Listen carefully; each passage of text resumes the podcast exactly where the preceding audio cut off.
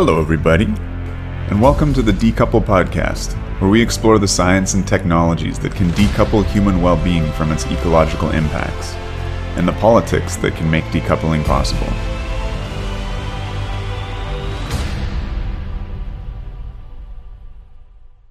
Welcome back to Decouple. Today I'm joined by Madeline Redfern, a Canadian Inuit businessperson, social advocate, and former politician who was mayor of Iqaluit, the capital of Nunavut, for six years over two terms. Madeline graduated from the Akitsiraq Law School before becoming the first Inuk to be offered a clerkship at the Supreme Court of Canada.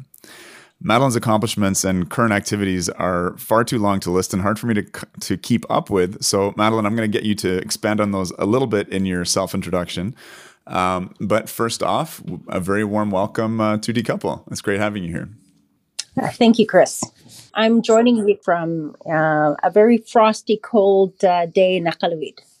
Hence, hence the warm welcome. Hence the warm welcome. But yeah, well, I, I, really want to. You know, we have quite an international audience. We're, we're downloaded in hundred countries around the world, um, and so certainly there's going to be some people that are not familiar from uh, your corner of the world. So um, we'll definitely get into that. Um, I did want to give you a chance to do a bit of a self introduction. Um, I love your your kind of Twitter. I guess is it the Twitter handle? It's like the little sentence that is under your Twitter profile. It says, and I quote: "The last technical technological revolution to hit the Arctic left Inuit eating from dew-lined garbage dumps. I work to ensure that never happens again." I thought that was uh, powerful. Um, but yeah, go ahead and uh, and give us a brief uh, introduction. Help my audience get to know you a little bit. Okay, so I'm in my hometown where I was born, where my family is, and I've been back uh, here for almost 25 years. Uh, I have a family, um, and uh, you know, very um, varied uh, background, having worked in uh, areas of law, policy, governance, and I guess I took an, a, a, greater interest in a number of issues when I was mayor as it affects our uh, community and our residents. So, everything from telecommunications, because we're satellite dependent, really slow, so working hard to, to bring fiber optic into this region. Uh, also, energy is a is a big issue because we're completely diesel dependent. Uh, our 25 communities and the city of Iqaluit, uh, even though we're only one of the 25 communities, we consume half of the territorial government's uh, petroleum products that they bring in, approximately 220 million um, liters. Um, so that's uh, that's a big hit. Uh, so just in the end, you know, it's important to understand how all these things are interconnected and interrelated. Uh, I'm a special advisor with the Canadian Nuclear Laboratories, as well as a special advisor with the UltraSafe Nuclear Corporation. And now I am a, a, a member um, on the Indigenous Advisory Council for Canada's Small Modular uh, Reactor Action Plan, just because it's important to look at what our energy solutions and options are, um, and how important it is to engage early with the industries um, so that they better understand our, our northern realities and also how to be able to to present good, honest information for our communities to have informed discussions and make an informed decision on, you know, a wide range of technological uh, and innovative solutions that I think, you know, could really help our, our region and our and our community. So those are just a, a few of the things that I that I'm doing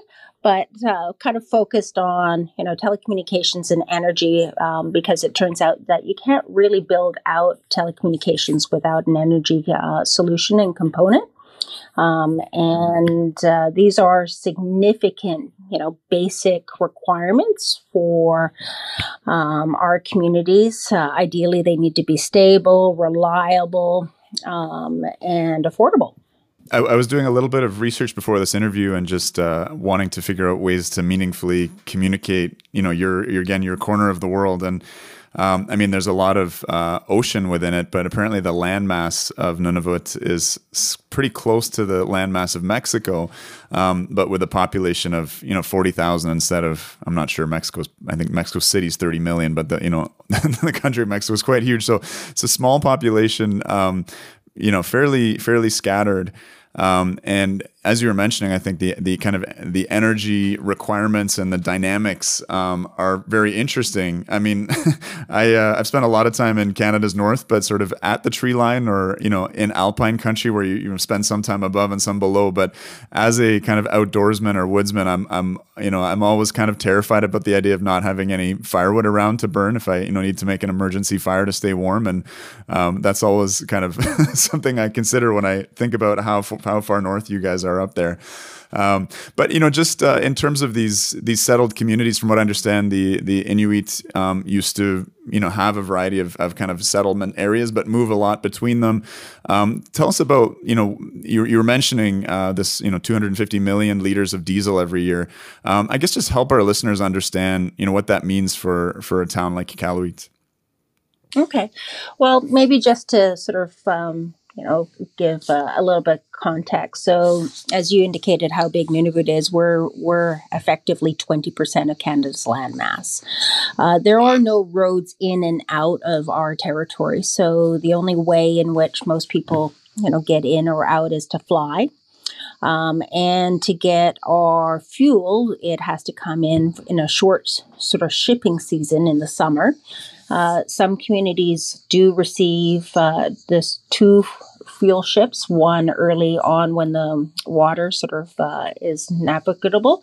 So in Iqaluit, that's usually the uh, first week of July. Um, but depending on ice conditions, there was one year, I think back in 2012, where it was several weeks um, um, delay because of uh, weather and ice conditions, and it's you know it costs the ship almost uh, seventy five thousand dollars a day for every day that they're not able to, to, get in. So you know it's these are huge costs, and the, some of the smaller communities uh, there's only one uh, fueling that happens, and it just makes everything really expensive as a result. Um, we don't have transmission lines that we're connected to, like in, in northern Quebec or Labrador.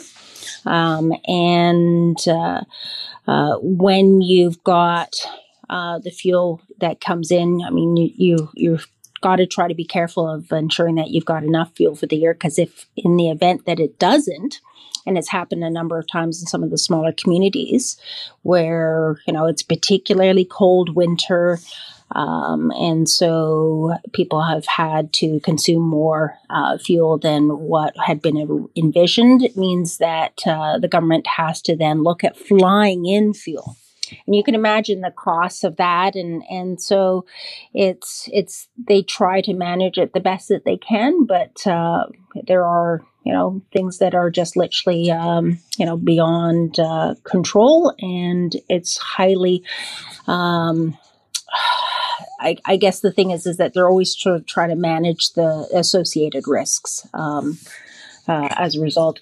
So Iqaluit uh, uh, has had a power plant uh, upgrade in the, about the last 10 years. Um, uh, but uh, I mean, we still get um, quite a number of uh, power outages. Uh, it's the systems are quite fragile. A number of the communities have power plants that are older than 40 years, and the territorial government, with the Crown Corporation, is is trying to replace those power plants, but they're really expensive. I know Grise Fiord got their power plant uh, replaced in 2019, and that's a community of about 153 people. And that's the most northerly community, and not only in, in Nunavut, but in Canada. Um, and, uh, you know, these power plants often cost 10 million, 20 million, 30 million. The, I think the upgrade to Iqaluit's uh, power plant was over 30 million. And that's just an upgrade. Uh, so the poor power um, corporation is, is always just trying to uh, keep the power plants running. And sometimes, uh, like in Pangnirtung a few years back, the power plant burnt down. Uh, in Sanikiluaq, the power, um, one of the generators went down and they had to get a Hercules in to, to bring in the replacement part. Rankin Inlet went through a number of rolling power outages to manage um, um, some equipment failure a few years ago, as did Cambridge Bay. So it's it's really you know um, tough because from about September, towards the end of September until about June or July, um, most of our communities are um, close to winter or in full winter conditions, uh, at least by southern standards. So, you know, our fall is is uh, is much colder, and our spring is much colder than sort of uh, uh what most people would be used to our children often uh, trick or treat in snowsuits, and and in April, May, we've got a glorious amount of sunshine, but it is sort of um, you know springs springs um, sort of skiing conditions that most people would understand if they were skiing in the Rockies, you know. But that would be usually in in March, early March in the south.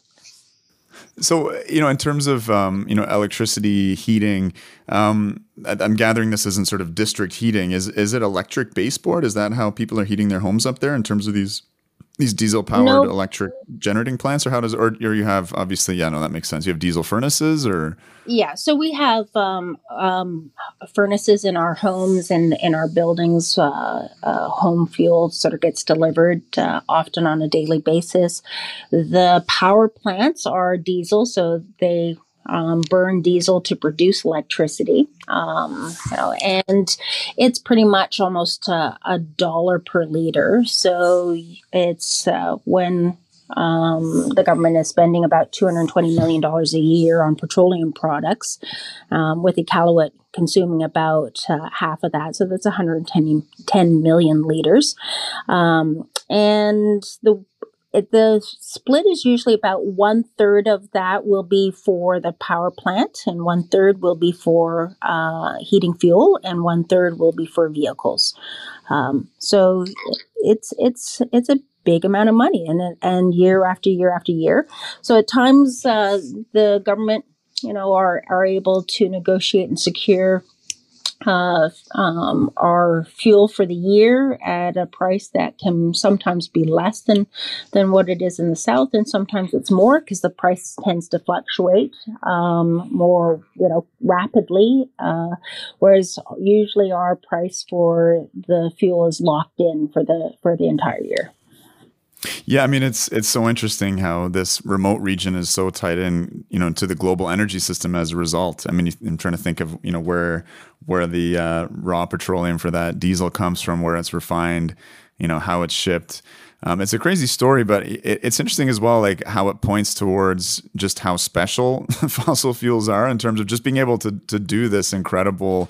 Um, you know feats of logistics to get the fuel up there that it can be moved up there that it's energy dense enough to do that um, and that it can provide those services. And obviously um, it's it's kind of great for what it does but it, it comes with some some drawbacks. Um, and what what would be the kind of drawbacks in the communities? I was just looking at a survey again researching for this and when people were asked about you know what sort of fuels and, and thinking about fuels in the future and, and a variety of different things. They, a lot of people are saying listen I, I really like diesel. Like it it does a great job. It works well. So what are, what are some of your reflections on that well, I mean, there's there's a, there's some benefits and there's risk with every energy source and every fuel source. So uh, there's risks, as I said, you know, bringing in the fuel uh, depending on the time of year. So uh, that one year in 2012 where the fuel ship couldn't come in for weeks, um, you know, put us uh, very close to the brink of running out of fuel.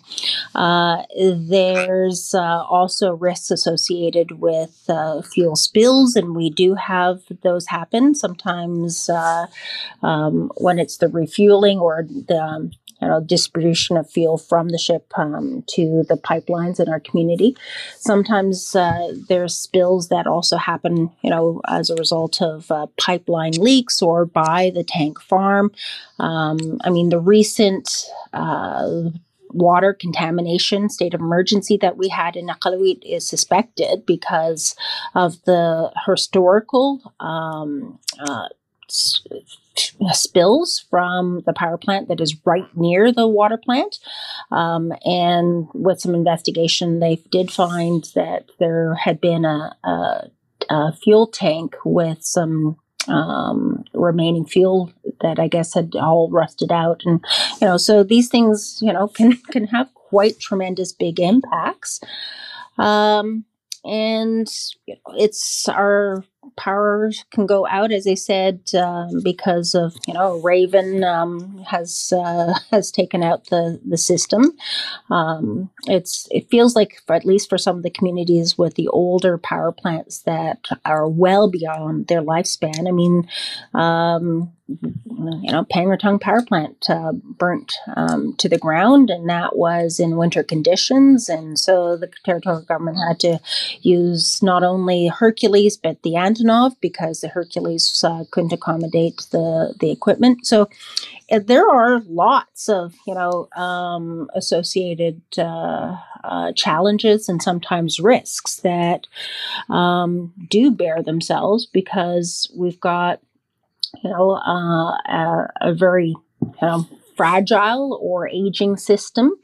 Uh, and it just, these plants cost a lot of money. So, a brand new multi million dollar power plant in Grise Fiord with a population of 153, you know, they can't afford literally to amortize that cost. So, the territorial government has a program in place that tries to equalize uh, power rates um, and a larger place like the city of Iqaluit will pay, uh, you know, the residents pay as well as the businesses uh, more for their power rates to sort of help offset the power costs in the smaller communities. And there's pros and cons to those approaches as well, right? Because you want to be able to develop economies and attract businesses. Um, and if the power rates are really high, um, or the power is unstable, uh, it does make it uh, it harder to develop um, certain you know economies or businesses uh, uh in our region. Mm-hmm, mm-hmm. So you know our our prime minister here in Canada, Justin Trudeau, um, uh, on one of his uh, election tours um, did make the promise to get Canada's Indigenous communities off of diesel by 2030. And I think it's just so emblematic of how talk is cheap and action is really, really hard. I mean, I think any of those that have, uh, those of us who have, have kind of deep dived energy and energy transitions and understand some of the challenges of the North that you've just been mentioning, um, recognize almost how comical that that kind of a promise is. Um, but you know, trying to give that some good faith. You know, what what are the options for for getting communities, not just like Iqaluit, but the the much smaller communities dispersed throughout Canada's north, um, off of diesel and onto onto something else? What are what are some of the kind of technological options that that that exist?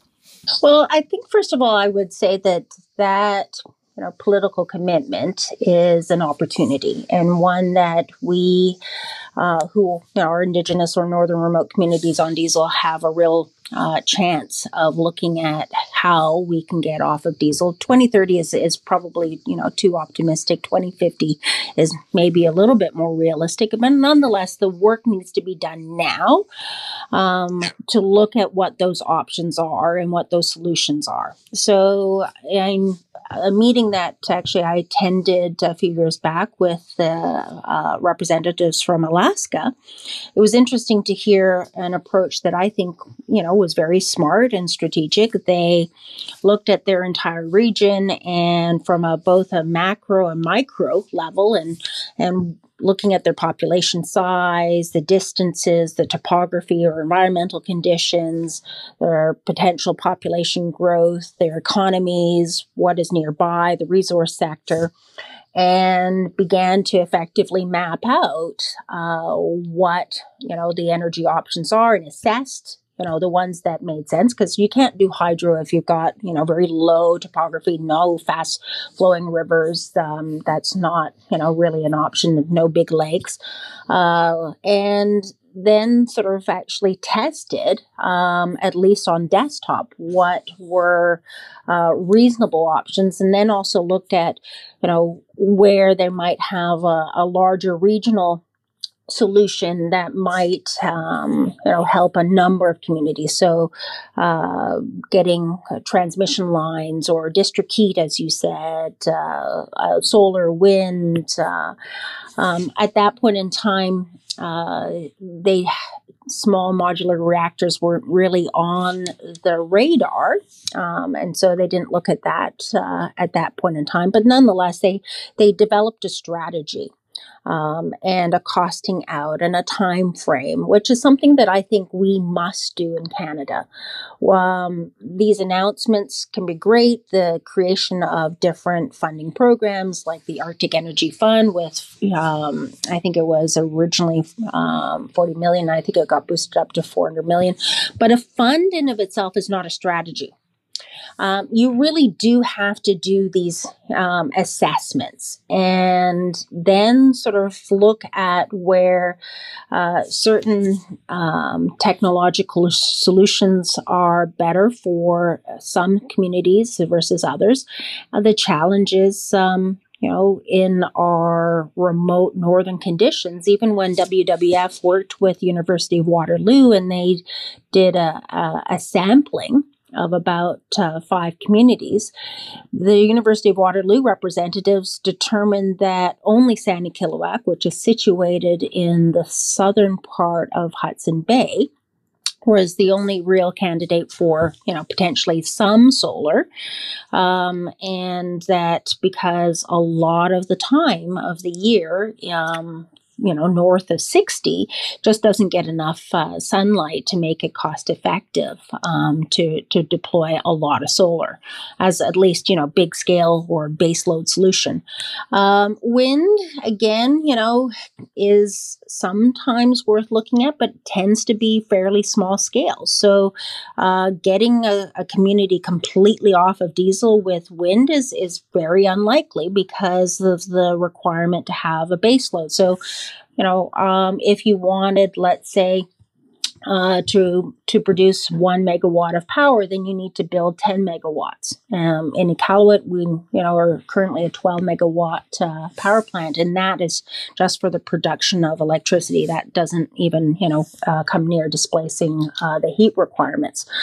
So uh, these are these are very tough um, assessments uh, that we need to be very um, honest and, and real about. Uh, when I came back um, for my second term as the mayor of Iqaluit, there was this big announcement on on the fact that the federal government helping the city of Iqaluit with $100,000 of solar panels for Arctic Winter Games Arena, and that that would save the city of Iqaluit $6,000 a year.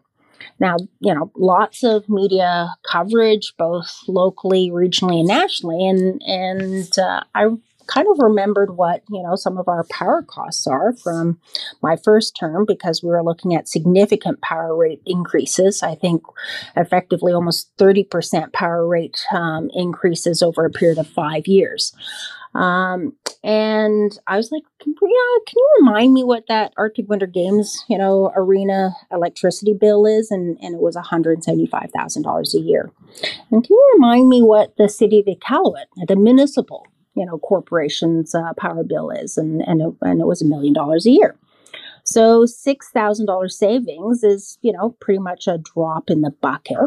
But then when I crunched the numbers, you know, and, and really did an assessment, well, there's the shipping cost, the installation cost, plus, you know, hopefully the we purchased the um, solar panels of a higher quality that last 25 years versus solar panels of a lesser quality because that's the thing too people you know don't realize that there's such a spectrum in the quality of the of the um, solar panels. And what i was able to determine is that um, at best, we would break even um, after 25 years. And then, having done a lot more research, it uh, uh, there was no there's no real disposal plan, not just for the city of Iqaluit, for almost any municipality in this country. There's no national plan where and how we can dispose of solar panels safely because it's got, um, you know, some environmental con- um, concerns regarding toxins.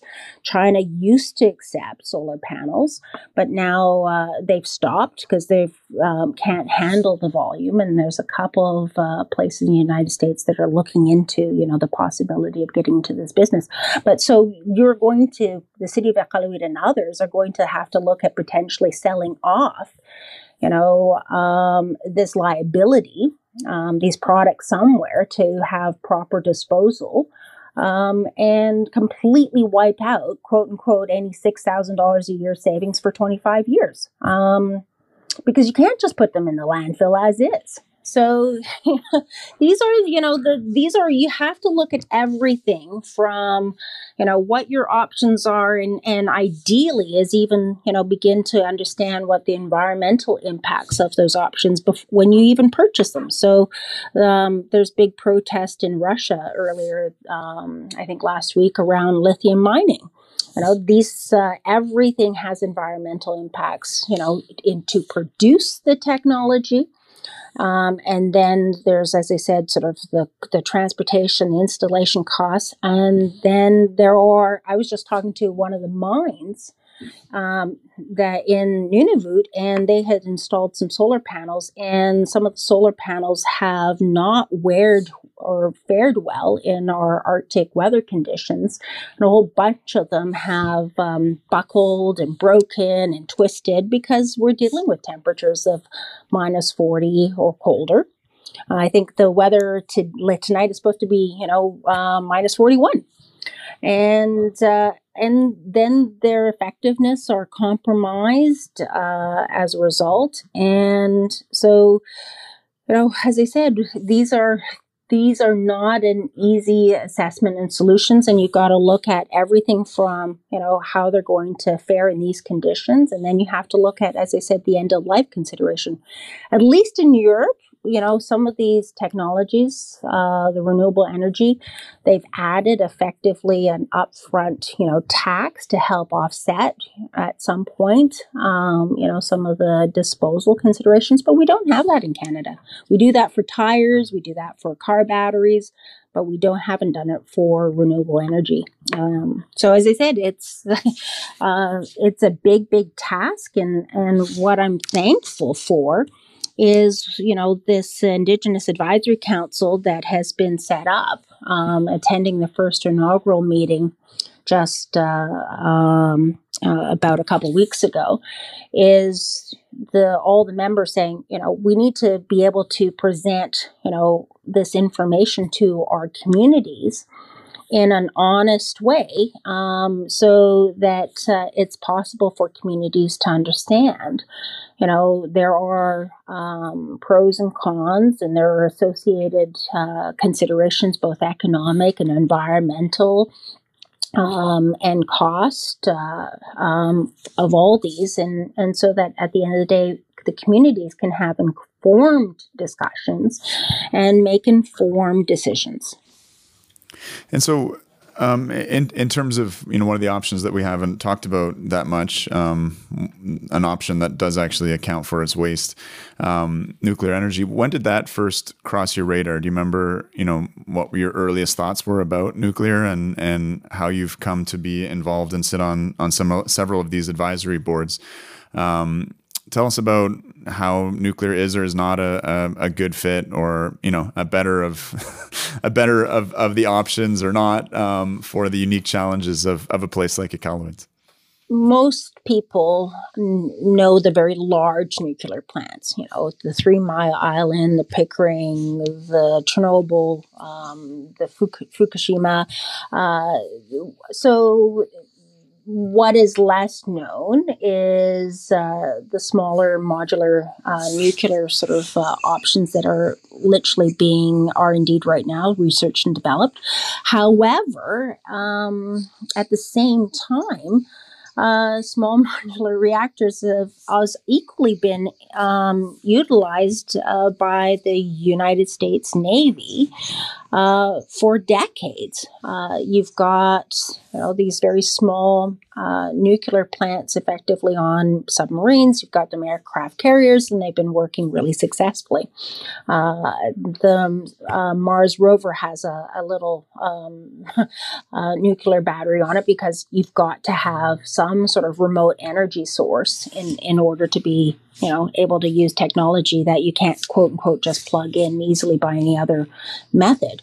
So um, but nonetheless there's uh, i i recognize when over a period as i said about five years when our um, um, uh, Energy Corporation was increasing our power rates, you know, um, repeatedly and significantly, is that oh my God, you know, this is this is a huge hit. So uh, for the city of Iqaluit, uh, a thirty percent increase is is a lot of money. That represented almost you know over three hundred thousand dollars.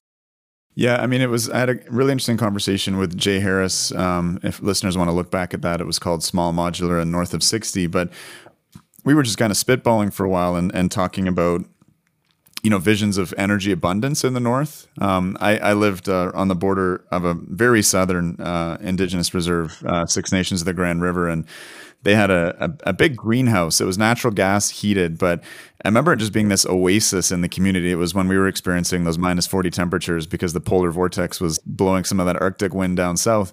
Um, but just how uplifting it was for the community as a as a gathering space to be in a greenhouse full of lots of you know like it was like taking a tropical vacation to the Caribbean or something, stepping into this greenhouse. And, you know, there was all kinds of yoga classes and people having meetings there. It was really neat. And, and, you know, with, with Jay, we were just chatting about that and, you know, this kind of energy austerity versus energy abundance and what, what that would mean for sort of quality of life and, and just possibilities um, to, to do cool things in places like Iqaluit. It, it, it sounded, you know, pretty exciting and something that nuclear could potentially offer, you know, depending on, I guess, how it's sized. But, that was very interesting because uh, you know hearing about the limits of hydro because um, that that would seem to be you know an option that would be you know very local, maybe easier to control locally, etc.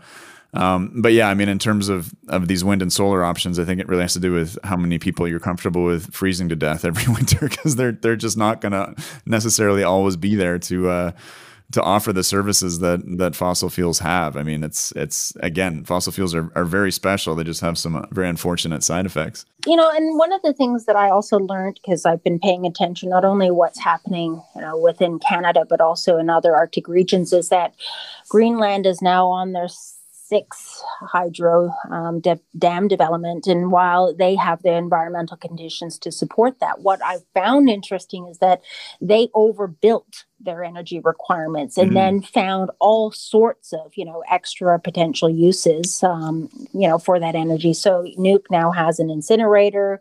Also they've built out and expanded uh, their fiber optic telecommunications. As i said earlier you know the reality is is that telecommunications infrastructure requires energy and one of the biggest areas for energy um, uh, requirements is is telecommunications. There's you know, uh, it's been projected that uh, any place that um, you know needs energy and telecommunications is going to have to consider doubling up their energy requirements. Mm. So this, you know, the, uh, people are just not simply aware that you know how much um, not just because of your signal you know the fiber optic doesn't take that much but there's more and more data centers that uh, we're storing our data on and and artificial intelligence has programs that need to chug through that data you know to make it useful. Um, so it's we have to not only think of as I said, our population growth, but uh, you know, remote mining is is going to happen. We've got a mine nearby. De Beers has purchased the diamond uh, mine, um, and you can't diamond mine on diesel not affordably. You can't diamond mine on on solar or wind. Yes, solar or wind might be able to help offset, you know, the energy requirements for parts of the camp, but you're going to need a big energy solution you know, a stable, reliable, um, high throughput, and affordable solution. And so there are opportunities for us to partner with the resource sector, you know, um, if there's major development nearby. Um, and there's also the opportunity, as I said, you know, having just been down at uh, um, Happy Valley Goose Bay and having visited both Churchill Falls and Muskrat Falls, and those are hydro plants. But the reality is, is that uh, the tech sector is desperately looking for northern um, uh, mm. locations for data centers. And so, if you can have that, that's because they can that's because they can uh, save on their air conditioning bill, I guess, right? By by exactly. Wow. Exactly, but their energy requirements are still tremendous. Yeah. So you know they don't want uh, data centers, at least you know Bulk, who um, is one of our partners on CanArctic Inuit Networks. You know the reason why they chose a northern location was that they want uh, um, abundant, reliable, and affordable energy, um, you know, connecting Norway to northern Canada. So there are lots of opportunities. Um, you know, we have to understand that the world is changing, and uh, uh, and how it's changing and how development is changing, not only in the communities but in the resource sector. Mm-hmm. Um, and all these considerations uh, have to be part of the equation. I wanted to chat with you about a comment that you made um, at the Canadians for Nuclear Energy press conference, where you joined us alongside James Hansen um, and Diane Damasio.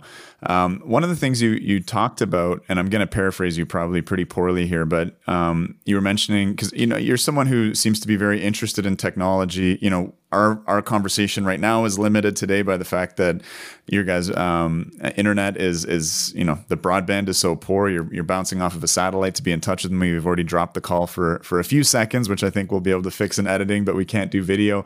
Um, but you're someone who's um, I think uh, sees a lot of role for modern technology. And, and you said something that struck me at, at the press conference, which again had something to do with environmental organizations like furthering a degrowth, eco romantic narrative on the backs of indigenous peoples. And I was wondering if, if you could uh, expand on that. well, we've had this problem, um, you know, since the uh, late 60s, early 70s, where uh, you know, we've had a number of our um, way of life and economies basically um, um, harmed as a result of certain environmental movements. One is, you know, disliking the fact that we've got a hunting culture and that we're, you know, our 200 mile diet is very different. We're, we're, we rely on seals, caribou, whales, polar bears, uh, you know, birds, rabbits, all sorts of, you know, um, and that is our 100 mile diet um, no, you can't sort of easily um, oh, put in greenhouses uh, year round in in our in in our in our place. Although if we had cheap, abundant power source, then yes, you could, but it's not going to be diesel. You're not going to, mm. um, you know, put in a, a diesel, um, um, you know, generated uh, greenhouse. Uh, that just makes um, uh, a head of lettuce, you know, cost forty dollars, and and most of the the sort of the pilot projects that have happened, even, you know, the SeaCan. Uh, um, uh, greenhouses, the very short growing season, and most of it is all just sort of like herbs and lettuce, which have do not have high nutritional value. So mm-hmm. I, again, you know, there's just all these sort of um, romantic sort of uh, tropes and uh, you know solutions that are not very useful. It it it. Uh, uh, it's saving us, but not in the way that you know uh, actually we want to be saved. And if anything, actually undermines uh, our ability to develop real economies and and and solutions that work for us. So no, it's it's been uh, really frustrating to to see um, you know, an expectation that anyone, you know, who lives in rural, remote, northern or indigenous parts of, you know, Canada, we're the ones who are supposed to take, you know, the hit for the country and reduce our energy requirements and and uh, and not compromise under any circumstances, you know, the the comfort and the lifestyles of and the economies of, of our big southern cities. So we get, you know, large portions of our land, you know, get flooded for hydro dams We've got transmission lines, and and they, you know, in the when these projects were done, there was often little or no uh, legal requirement, let alone a, a, corporate social conscience that sort of required, uh, you know, engaging with us um, and mitigating those risks or harms, or even, you know, with those hydro projects initially, um, the power transmission lines went right past those indigenous communities without even connecting them, and then requiring them to still be, you know, on diesel uh, for for decades. So it's it's uh, uh, that's why um, when we speak about Indigenous uh, reconciliation, we also must, must, must, must include Indigenous economic reconciliation. Um, so the mining sector has wrapped its head around that it can't do major development without our inclusion.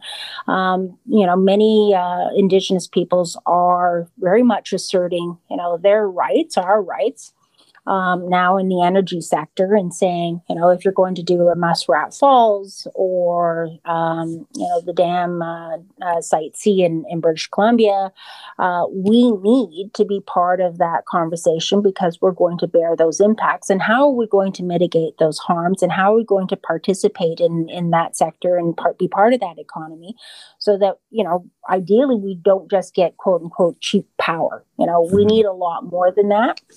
Um, and uh, we've got, you know, uh, a group of, of folks um, that don't believe that you know there should be any development.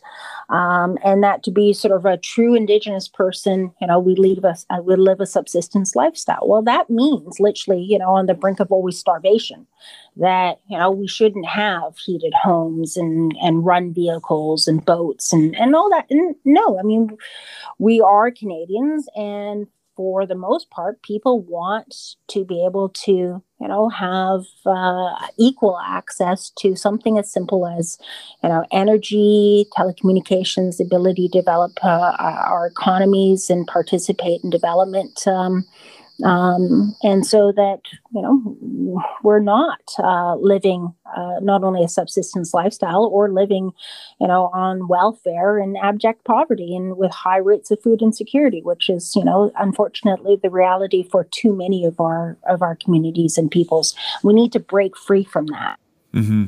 No, it's interesting because the you know the rationale for for getting off diesel um, you know, you, you mentioned uh, several in terms of things that really matter to to Inuit um, in these communities, um, which you know have to do obviously with the expense, but also contamination of water and things like that.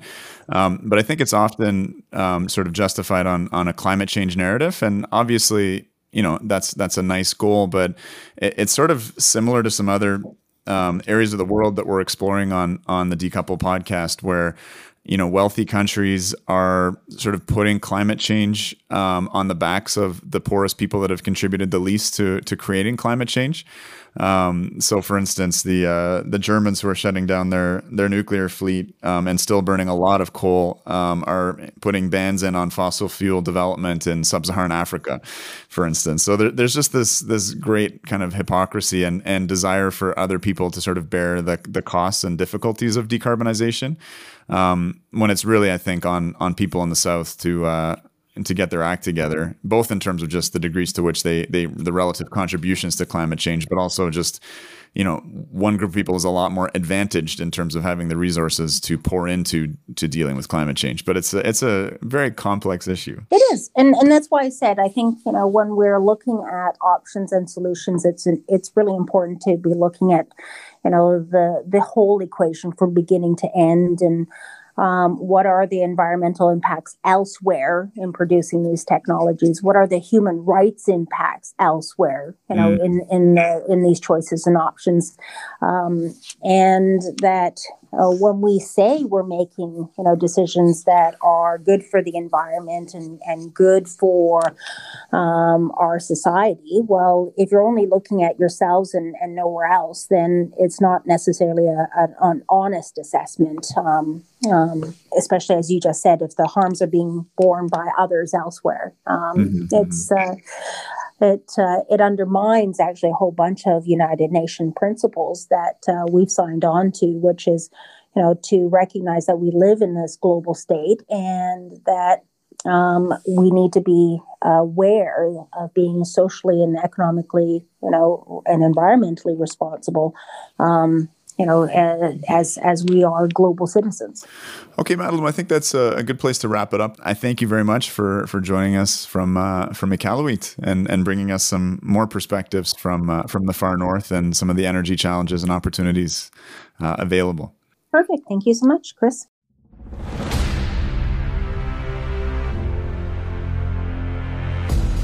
If you enjoyed the podcast, please make sure to subscribe, like, and review us on your podcast platform of choice. Until next time, guys.